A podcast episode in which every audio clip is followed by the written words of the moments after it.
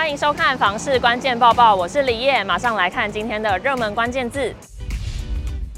今天的热门关键字是房市趋势。现在有不少人都说，现在房市是利空出尽哦，还有不少的不动产业者说，现在房价是下不来，而且还会再往上。今天的房市关键报报，我们帮你整理出了三位专家不同的分析。在开始看之前，请先帮我按下订阅，还有按赞留言，这是对我们最大的支持哦。看好了吗？那我们就先来看戴德梁行董事总经理严炳立的看法。严炳立指出，土地与商用不动产交易，还有建物买卖移转栋数都在缩。如果说房价会继续涨，问题是民众会买单吗？他提醒想买房的自住客不用急着马上买，也不要追价。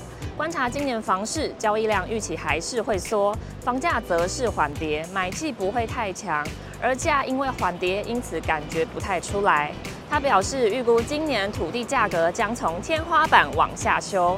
房价也预期会是这样的趋势，而很多人说房价不会跌，不过很简单，只要把过去一两年买到的价格，以同样的价格拿到今天来卖，看看卖得掉还是卖不掉，卖不掉代表市场正在缓跌。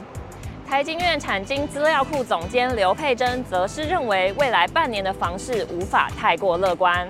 刘佩珍分析，包括国内经济逐步恢复动能、新青安刺激刚性需求浮现、货币政策紧缩有机会逐步告一段落，将是未来半年房市的有利因素。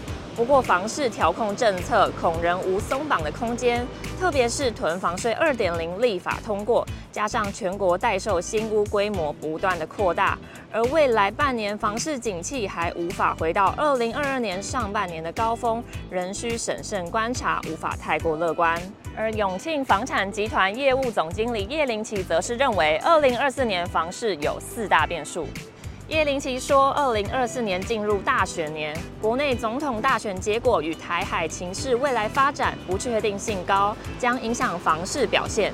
另外，俄乌战争未歇，以巴冲突仍持续中，加深区域政经局势的不确定性，全球地缘政治风险难除。他更认为，虽然全球通膨逐渐和缓，但国内碳费即将开征，恐推升绿色通膨。加上工资上涨，预期国内通膨难降。因此，叶林奇认为，经济情势、两岸关系、地缘冲突、通货膨胀，将是影响二零二四年房市四大变数。以上就是今天的房市关键报报，请按下订阅支持我们，我们下次见。